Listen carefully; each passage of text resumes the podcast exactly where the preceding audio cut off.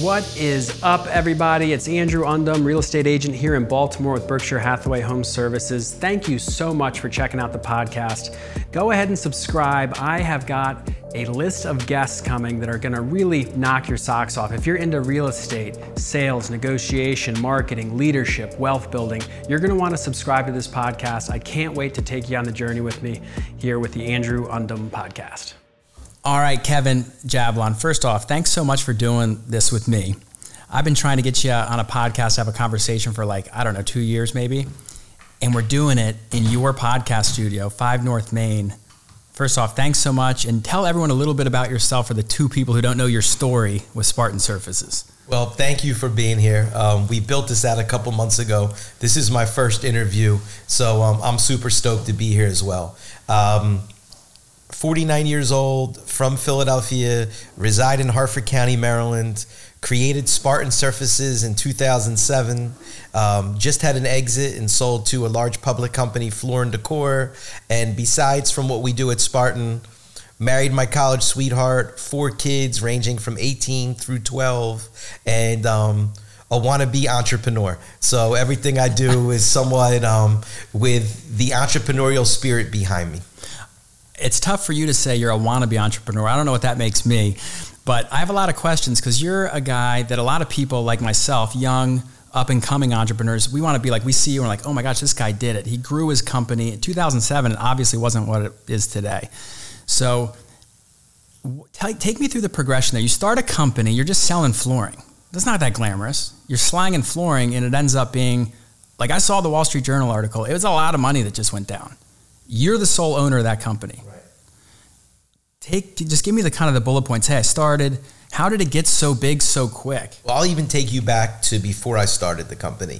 So I graduated college. By the way, we are both York College Spartans. That is the Ivy League of Central Pennsylvania. At least in our own minds it is. When I graduate York in 95, I was a 2.0 student.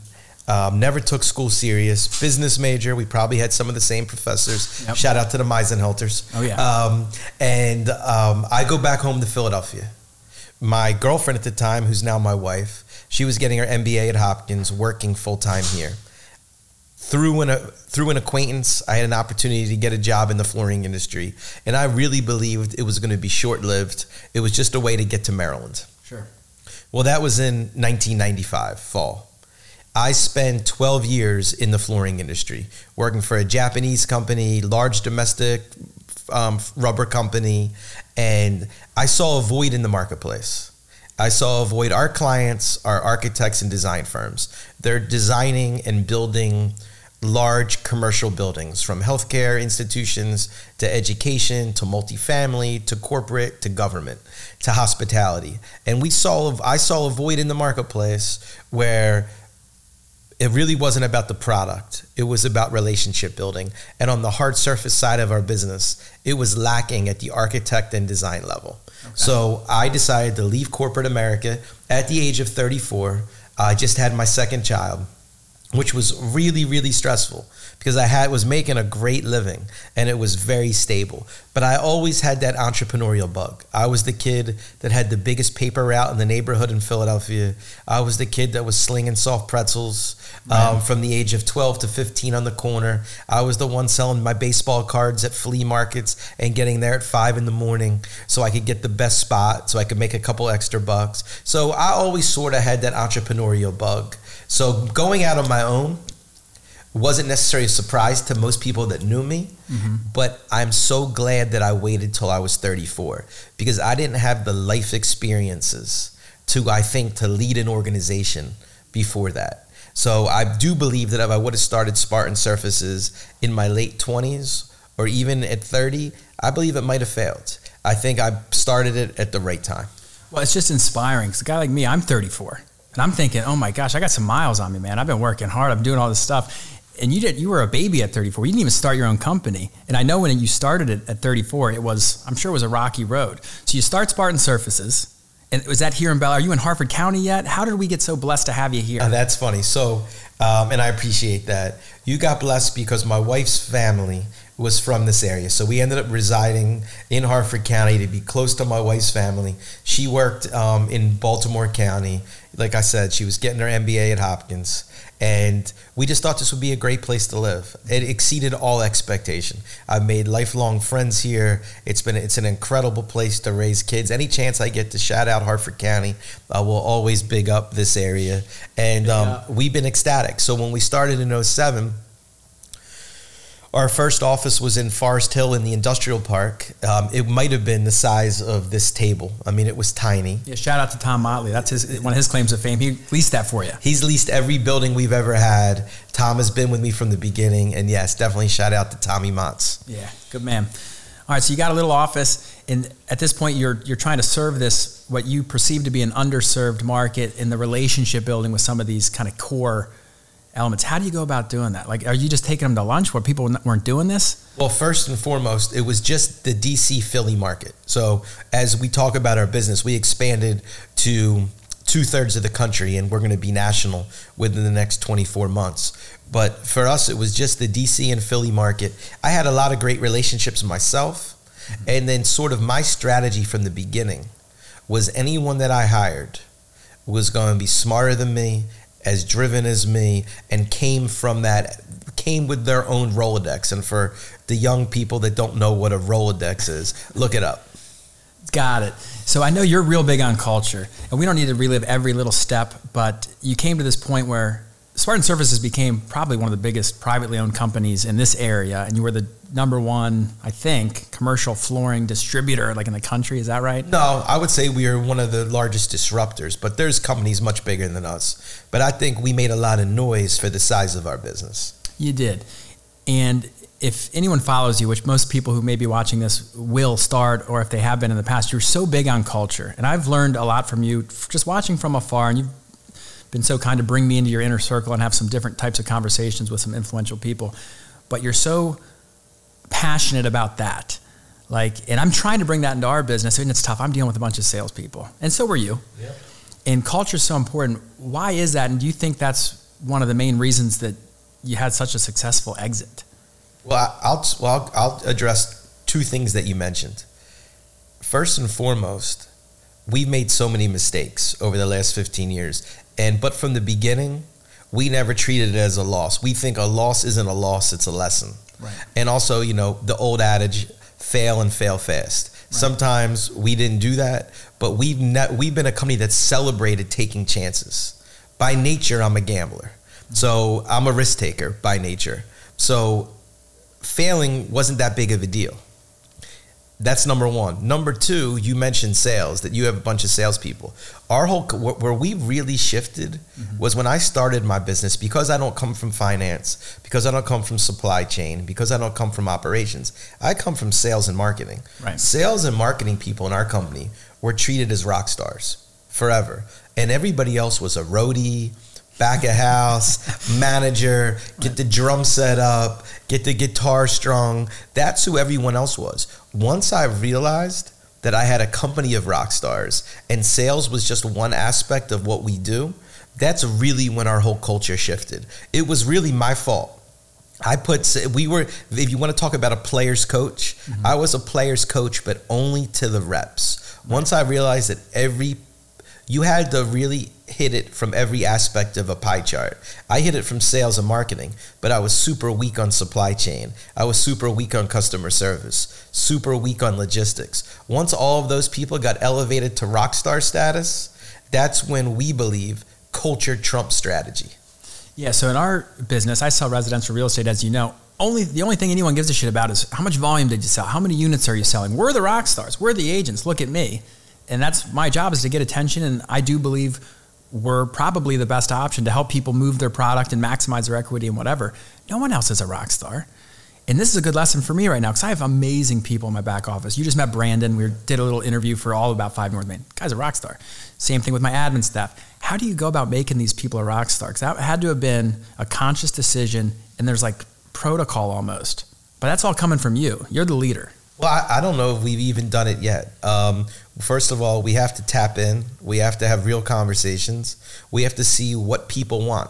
I think when you have a company that has 115 employees, We're not big enough to not have individual interactions with every employee, and not just to talk about what's going on in the flooring industry or how's the weather, right, but where do you want to be in your life? Like, you're here today, you're working in the sample department. Do you see yourself in the sample department 5 years from now? Or do you think you want to go back to school and learn HR? And can we put you in a program to better you? So I think it's a lot about having real conversations. I think one of the most, we have so many incredible success stories, but one of my favorite ones is samples are a big part of what we do. Right. So we cover a large geography. We deal with a lot of different customers, from developers to end users to designers to architects to contractors. So we're constantly having to ship samples to everybody. Right. And so the sample department's big. The lady that runs our sample department, she came from McDonald's. She was at McDonald's. McDonald's is a great learning, training ground. But regardless, she was at McDonald's. She now, when we have our national sales meetings and we have 50 alphas in a room, she gets a standing ovation every single time. One of the only departments that gets a standing ovation every time she's presented to the group. That story really resonates with me because she has so much pride in what she does. And by the way, shout out to Emily Verger. She deserves it. She's incredible, and we're so blessed to have her. Everybody needs an Emily Verger. That's right. I need more Emily Vergers. Well, stay away from her. Oh, yeah. I would never do that to you. Well, it's incredible because what you're talking about is being a real leader, and part of that is illuminating a path for an individual. Hey, let's not pretend we know what they want. I don't know what you want, but if they tell you and you show them a way to get what they want, well, they're going to stay with you forever. And that's why when people talk about you, and you probably, maybe you know this, maybe you don't, but behind your back, it's always, this guy's the most genuine person. He cares. He's gregarious. And the way even that you've treated me, it's like you probably treat everyone like that. And I know you do because you care and you come from such a place of abundance. It's like a growth mindset. Like we were talking before about competition and, hey, here's what real estate's going on. And you're now the CEO of this division of a $13 billion company, and you say, oh, dude, there's no competition. That's a mindset, and it's true. I don't think a lot of people get that. Why do you think that is? Well, I'm just going to address one other thing you said, because to me, and this isn't my quote. I steal all my stuff from somebody else. But a great leader doesn't get people to follow him. A great leader's creating other great leaders. That's first and foremost. So we have incredible leaders in this company, and they're getting people to follow them. And they're creating leaders in their department. So to me, that's really what's leadership. I can get people to follow me. I can create a story, and we can motivate, and we can tap in. But really, the biggest joy for me is seeing someone that never led a department taking over and becoming that great leader. That's incredible to me. Now, your question, I forget what you asked. Emily Verger. It's like you think of, she takes over the department. Yeah, look at her. She took over our whole podcast. Yeah, I just feel like a lot of people in these different companies, they don't ever experience that level of satisfaction or this crazy growth. Because like, you know, from 2007 to where you are now, this thing went up like a rocket ship. People are like, how the hell did that even happen? Like, it's because of the empowerment. My question to you was, why do you think more leaders aren't like that in these privately held companies? Like, I look at myself, like I have my own little private company and I can do whatever I want, and it's beautiful. It's America. It's what this free market's about. And I try to get it, and it's hard. And you get this shit kicked out of you sometimes, and you got to look at that as the fertilizer, not the, you know, lessons for growth. But where do you think your competitors missed? Like, how did you spring up here in Bel Air by the Aegis building, build this campus and have a huge public exit? Because that's the dream for every real entrepreneur. I grew something so good a public company had to have it, and they gave me a crazy multiple. Well, I'll tell you, the biggest thing was I was never looking to sell the business. You have to almost start at the end of where we're sitting right now. I never, ever had a vision of selling the business. I had a vision this was going to be a generational business. Right. I was going to work with at least one or two of my four children, you know, in a perfect world, all four of them. Right. And we were going to continue to scale and grow this business. That was always my dream. Floor and Decor, who's our parent company, and shout out to Brian Robbins. He's the one that put this whole deal together for us. He literally, they did research. They found us. When they contacted me originally, I didn't even know who Floor and Decor was. And then as I realized that their core values matched our core values, and there was going to be potentially a substantial exit, and it was going to be good not just for me, But for every employee at Spartan Surfaces, it really made this a no-brainer. And if we just look at the last 5 months since they acquired us, every single thing they said they were going to do, they did it times 10. So it's literally, for me, I wake up every day and I'm continuing as an entrepreneur to live my dream. Let me ask you this now. I'm going to jump to the end because this is relatively new news. At some point, was it this year? It was public. You Google it in the Wall Street Journal. Spartan Surfaces, Hartford County, Maryland. You don't see Bel Air, Maryland come up often in the Wall Street Journal, by the way. It might be the only time it ever has. You're sitting there, you have 4 kids. Your son just is a freshman at York College. Shout out to the Spartans again. What's that leave you? This was your life's work. And now you're like, well, I don't own it anymore. You know what? I think it leaves you at the beginning mixed emotions. This has been such a part of me, and it was a part of me before I even started it. This vision was in my head for a long time. So I think you go through a period of mixed emotions. Did you sell out? Did you know your employees? You've preached Spartan versus everyone. You know, you see those shirts out there. You know, Compton versus everyone, New York versus everyone. Shout out to the Philadelphia Eagles versus everyone. Yeah, Shore Group versus everyone. Right. But for me, that was the motto always at Spartan, still is. Spartan versus everyone. And then all of a sudden you sell it. So you go through this moment of a little bit of guilt. You know, you're able to set up generational financial situation and security for your family. So you're super relieved about that. But for me, I didn't know if having an exit would reduce my motivation. And the reality is, the best way I can describe it, and hopefully this resonates with you, it would probably be like an NFL player signs their rookie deal. Their life's changed, but it hasn't changed dramatically. Then they sign their next deal. They get the Patrick Mahomes deal. Right. That they don't lose motivation.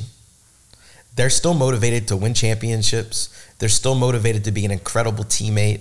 They're still motivated by their legacy. But it's just the financial stress has gone away. That's sort of how I feel right now. I haven't lost any motivation to take this to a level. I just now have some tools and some resources that I didn't have before where we really can disrupt this space. Yeah, it's like they say, happiness is in the pursuit. Like, you're the type of guy, it doesn't matter. You could have put another zero on the end of that buyout. It wouldn't have changed much. Because I imagine at this point in your career, I know you're 49 now, you've been crushing it for a long time. It wasn't about the money. You were fine. You already had everything you wanted. Well, let's not bullshit it, right? There was a little bit about the money, right? It was a little bit about the money. So let's not bullshit this. But for me, I didn't know. You don't know until you wake up. I always tell people this story of when The Wire hit, right? That's a pretty funny story because I was called me that day. You were on your way to Bethany Beach. Because I was sitting in my CFO's office. The Wire was supposed to hit at, let's call it 12 noon. And if you know the scene from Hangover 2, where Paul Giamatti is sitting up on the roof waiting for The Wire to hit, and He keeps hitting refresh, refresh, refresh. That's what it felt like my CFO and I were doing in his office that day. And when it hits, it doesn't even seem real. I probably checked it every day for the next week. Did that really go in? Did that, is that level of financial security really there? I wake up today, I never think about money, ever. I literally think about building, creating, leading. That's what it's all about for me at this point. So, but you don't know that that's how you think about it until you go through this. I didn't know how I was going to be on the other side of this. I just feel like I'm playing for championships right now. God, I just want to be on your team. Well, share this to get a little vulnerable with it, because I've asked you some pretty pointed questions about the money thing. I just have this thing, like, I just ask people straight up. And if they don't like it, fine, then we don't talk about it anymore. But you and I have always just been like kindred spirits. It's just been like, dude, this is the time we met. It's just like, we're talking about everything. And I've learned so much. But remember, you did say, like, I wrote a letter to my family. Oh, yeah. And I just got goosebumps again, because this is like some real life out of a movie shit. Tell them that story if you want to. Listen, I'm gladly share it. Let's take it back the last 2 years. The last 2 years for all of us has been so crazy. Right. We're all dealing with COVID in whatever way we're dealing with it. At the same time as COVID's going on, and I'm really making sure my family's good and making sure my Spartan family is good, I have this floor and decor thing going on. So the last year and a half has really been a blur. Very distracted to what's going on outside of putting this deal together and making sure our family is safe. So I have the close, I have the exit, I'm back working every day on the business, and not on selling the business.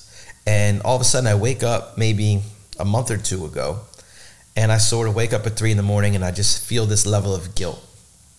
Because you don't have a chance. When you're working as intensely as I was, you feel sometimes more like a robot than a human being. Yeah. So now all of a sudden I'm turning into the person I was a little bit before I started Spartan Surfaces. I'm getting I'm meeting myself again. Mm-hmm. And all of a sudden I'm like, damn, I missed a lot, right? I have 4 kids.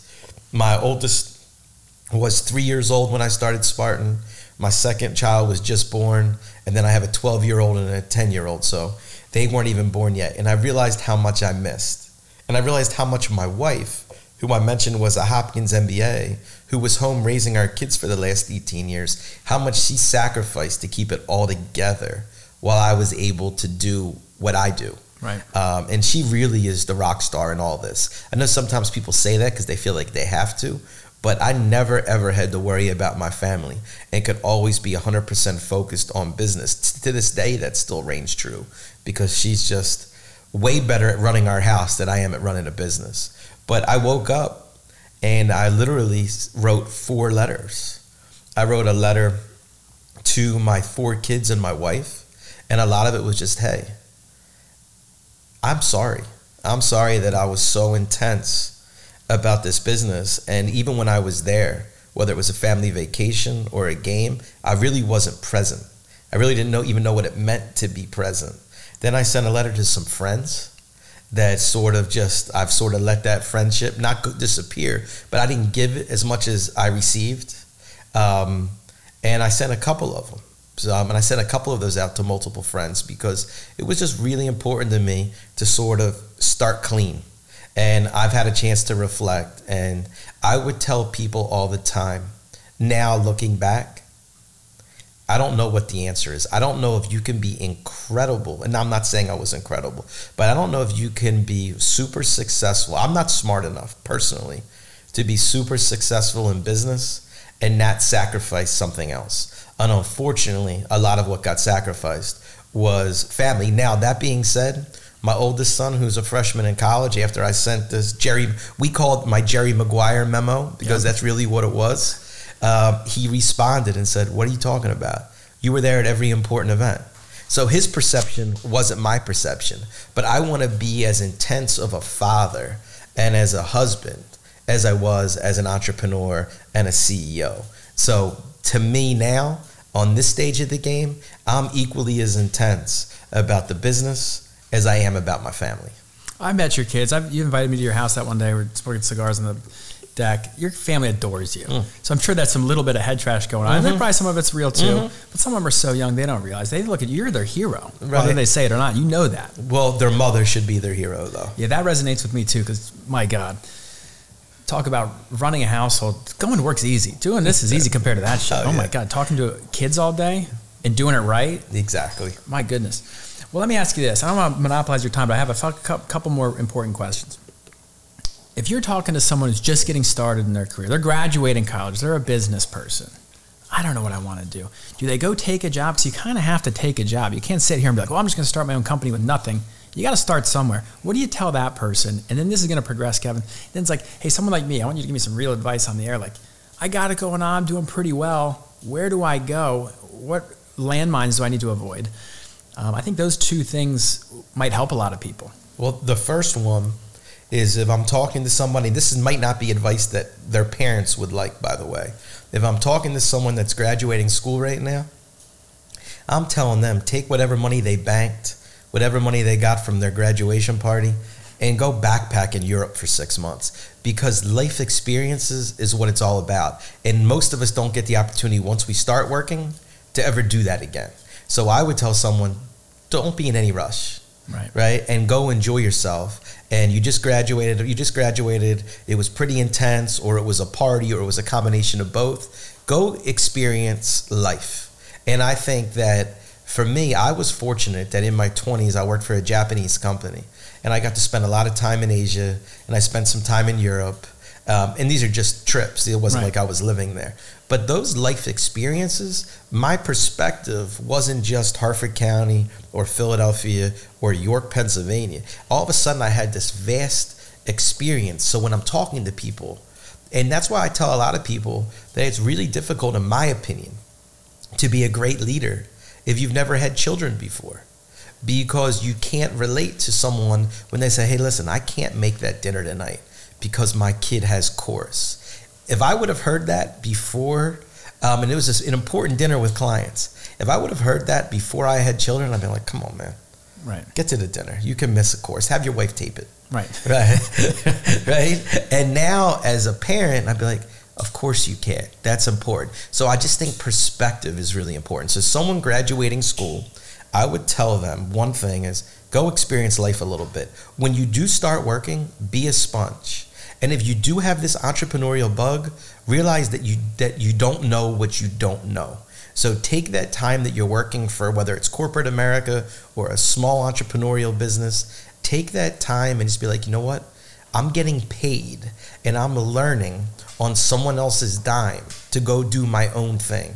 And wait, there's a no rush. Like I said earlier, right. I do believe if I would have started Spartan 5 or 7 years earlier, I don't think you'd be interviewing me right now. Jeez, it's so funny. Here, so I'm interviewing you. Like, who am I? Now, for someone who's got a business, and it's like I always find myself, it's like this mental chatter in my head, like there's like diametrically opposed opinions. Do you blow this up and grow it? Should we go 10x? Man, that's a lot of work. That's going to be hard. I'm going to have to make some sacrifices. And what you said earlier, I might not be smart enough to figure this out and take care of it at home. I don't care who you are. When you go for it, you're going to make sacrifices in anything, okay? Do you go there or do you maintain? Do you pivot? I get pitched an idea every day. Oh, you should start a mortgage company. You should go to title. And you can make money doing a lot of things. And I just know, and you know this about yourself too, you'd make money selling anything. Right. It happened to be flooring and you happened to find a niche and you blew it up. You make money doing anything. So like, what's your 2 cents on that for someone who's like, you have options? I think you really have to have an honest conversation with yourself because I don't believe that any form of financial security or success is going to make anybody happier. Right. So I think for me, I'm a competitor and I have a burning desire to compete. The only thing that I've been good at, trust me, I wasn't a great point guard. I wasn't great at, at any sport. If you play golf with me, I'm not great at that, but I'm pretty good in business. And I would never call myself great, but I'm pretty good. So that's what I love competing in. I have a burning desire in me to compete. The process of competing, the end result isn't nearly as the wins never feel as good as the losses feel bad. Right. You never enjoy the wins. They last very shortly, but I love the process of competing. And that's what it's been about for me. So the way I would answer that question is it's different for every individual. I think in a perfect world, if you can maintain a level of balance with your family and friends, health, quality of life, and can still go compete, I think that's, that's the American dream. But I don't know what level of sacrifice. That's a personal conversation that someone really needs to have with their spouse. Oh, yeah, totally. So in wrapping it up, you said something to me, and I brought this up to you before, and I can't find it on my stupid phone, but you text me something. And it was so inspiring to me. And I just want to tell you this and just say thank you sincerely because you really have motivated me. You've been an ear for me just to talk smack into because I don't get to talk about running a business with many people who actually get it. And not that we're even remotely close to anything you did, but still, I just get good perspective. I'm going to get an unpaid consulting from Kevin, and I'm sure you do it for other people. But you said something in a text that was so good to me. You just said, I think you're one of the special ones, and I think you're going to be great. And there's this whole thing. And I'm like, oh, my God. I showed my wife. I was just like... And it kind of changed my whole paradigm. No bullshit. I was like, okay, I am good enough to do this. Because sometimes you think, am I just faking this? I'm trying so hard. I'm working. There's ego. I know I have all these things. But when you have someone like you reach out to someone, it really is powerful. And I think you should do more of that because it really does impact people at a core level. And you gave me a lot of confidence. Well, listen, I appreciate that. I had a lot of people that took interest in my success throughout my entire career, whether it's been in the flooring industry or outside the flooring industry. But for me, that's just natural, right? I don't think about it. It's not calculated. I'm not going to bullshit you. If I didn't think you were special, I knew that I'm one that brings everything back to my life. And like we said earlier, I started Spartan at 34. You started Shore Group at what age? 25 maybe. 25, right? So for me, I think what I probably said in that message was like, don't put so much pressure on yourself. You're so far ahead of where I was at the same age. And I'm going to be honest, at 34 when I started Spartan, I was a terrible leader. I was a good salesperson. That's all I was. I didn't know about running a business. I didn't know about motivating. I didn't know about leading people. And I made so many mistakes. The fact is, my heart was in the right place. So a lot of those people that I would never speak to them the way I used to speak to them back then. One of my favorite stories of all of Spartan is anyone that knows Doug Hentz. He just won our member guest at our club this week. He's about to have a baby on Wednesday. Congrats, Dougie, and good luck. But Dougie worked as a bag boy at Maryland Golf and Country Club. And I'm out in town in Bel Air. This is 2007. And I'm out, and my wife and I didn't get many nights to go out back then. And if we did, we usually went downtown to New York, to Philly, to Baltimore. We weren't really bar hopping in Bel Air. But this night we were bar hopping in Bel Air. And we were at the old rope walk. And all of a sudden, somebody walked up to me, and he's like, Mr. Jablon. Now, I don't know anyone that calls me Mr. Jablon, but I had just joined Maryland Golf the year before. And to those guys that work there, I'm Mr. Jablon. So I look at him, and I recognize him, but I don't know where I know him from. And he goes, Dougie Fresh from the club. All right? And I look at him, and I'm like, yeah. He's like, I don't know what you do, but I like the way you roll. He's like, I didn't graduate from college. I'm pretty damn smart. I just need an opportunity. There's more for me than working here right now in the bag room. And if you ever do something, give me a call. Well, fast forward 6 months later, we need to hire a customer service rep. He was the first one we ever hired. He's still with us today. He's an incredible success story. And that's what motivates me. When I think about what my legacy is going to be, it isn't going to be whatever type of success I had. It's going to be the Emily Vergers, the Doug Hentzes, the Ben Garbacks, the Robert B. Coates. I could go on and name the people that work for me that I've seen them elevate and really grow their lives and their careers. That, to me, is going to be much more my legacy than any individual success or accolades that I get. Because I would be remiss if I didn't say this. I get a lot of the credit, but I got an incredible team behind me. And I don't deserve near the credit that I get. You're always so humble, and that's why your people will take bullets for you. Like, I know they would. I've been around the block. I've been hanging out in Bel Air for a couple of years now. People will take bullets for you. Well, let's hopefully that day doesn't come. Yeah, no, I won't. I might have some competitors that might want to shoot me. So I'm hoping that never happens. But all right, I got one final question. But before I ask you, I just want to say these stories are so impactful because one of my mentors told me one time, I'm asking him some questions, and he said, hey, you're perfectly fine where you are. You're good. You're making money. Your family's good. Everyone's happy. You're playing golf all the time. You're perfectly fine where you are. You're just too good to stay there. And it hit me like a ton of bricks. I'm like, whoa, shit. And I think some people need to hear that. And thank God Dougie Hentz just came up to you and made the ask. And I've said this many times. Anytime I've asked anyone for help, you didn't know me. I'm coming to you like, dude, Kevin, I saw you on the cover of York College magazine. That's how my initial conversation with you. Like, shit, he's probably doing something. Instantly, you just started always answering my calls, text me back. And that's incredible. You get passion from that. You love being like almost like the jet fuel on other people's career. And that's obvious. And you have been. How are you going to do that moving forward? What's next? I know you're part of your deal, not to get in the weeds. You're going to work for Floor & Decor for a few more years. Maybe they keep you on, maybe they don't. I don't know. I would tell you that I think I'm going to be at Floor & Decor indefinitely. It's been an incredible transition, but nothing's changed for me. I mean, I wake up with the same motivation. I wake up looking to learn. I mean, that's the one thing that we didn't talk about. I know enough to know I don't know. So I was a 2.0 student. By the way, I'm going to shout out something that's coming.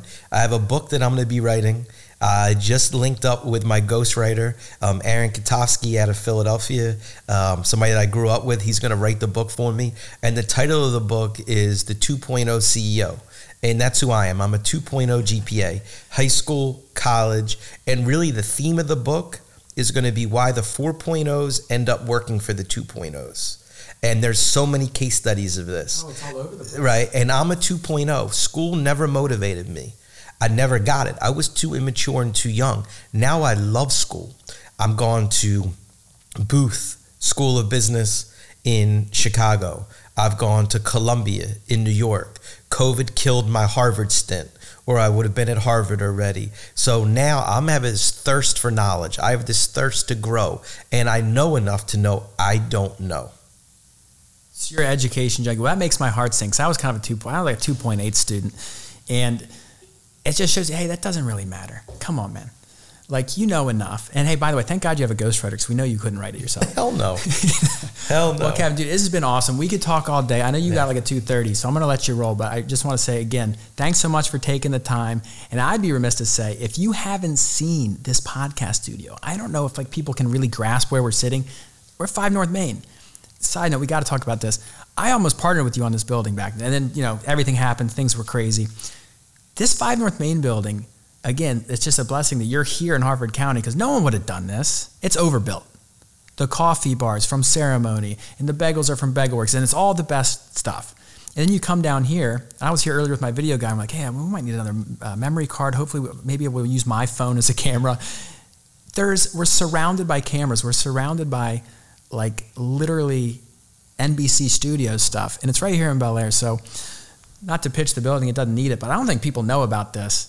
And if they have an idea, they need to come sit here, talk to us, talk to you, talk to yourselves, and it can be done here at the podcast studio. I'll say this, though, and this is not me diverting the attention away from this building or myself, but for people that don't know Bel Air, Main Street, we have incredible places on Main Street. It used to be that if you wanted to go out and get a great dinner, you had to go downtown. We have Richard at 111 Main, who blew it up. We have an incredible Italian sandwich shop across the street in Savona. Main Street to me, and I love Main Streets in any town, but to me there's something so wholesome, something so old school about having a great Main Street. So for me, I just wanted to do our part. And if people love getting coffee upstairs at the coffee bar, if people use the podcast studio, which I think they should because I think this is the new form of communication. It's funny now when you talk to people and they're on the treadmill and you ask them what they're listening to. Normally they're not listening to music anymore. No. They're listening to a podcast. Yeah. So I think that hopefully people will come and use this and rent it and make some incredible content. But I'm just one part of an incredible Main Street in Bel Air, and I'm really proud of that. So hopefully there's some more businesses that we do, some more investment that's made into the street, but I'm really proud to live in Harford County. I'm proud to have our company headquartered in Bel Air. I'm proud that Floor & Decor wants to stay here with me. So, I mean, like I said, if I'll end with this. I'm living a dream. 4 incredible kids. I married a girl that I chased for 4 years in college before she would give me the time of day. Incredible woman. My parents, knock on wood, are healthy. I have an incredible relationship with my brother. I have amazing friends. So literally, I'm living the dream. I mean, at the end of the day, I don't know how life could get much better than it is right now. Well, I want to end on this too. It's September 22nd, 23rd, 2021. We made a deal. We're going to do a business together. I don't know what it is yet. And maybe it's in 5 years, maybe it's in 10, maybe it's next month, the way your brain works. But remember this episode. This is closing out the inaugural podcast for the podcast studio on Main Street. Kevin Jablon, thanks again. At 2.0 CEO, ladies and gentlemen. Follow him on Instagram. I've never posted yet. This might be my first. Good stuff, man. Appreciate it. Thanks, buddy. See you. Yep.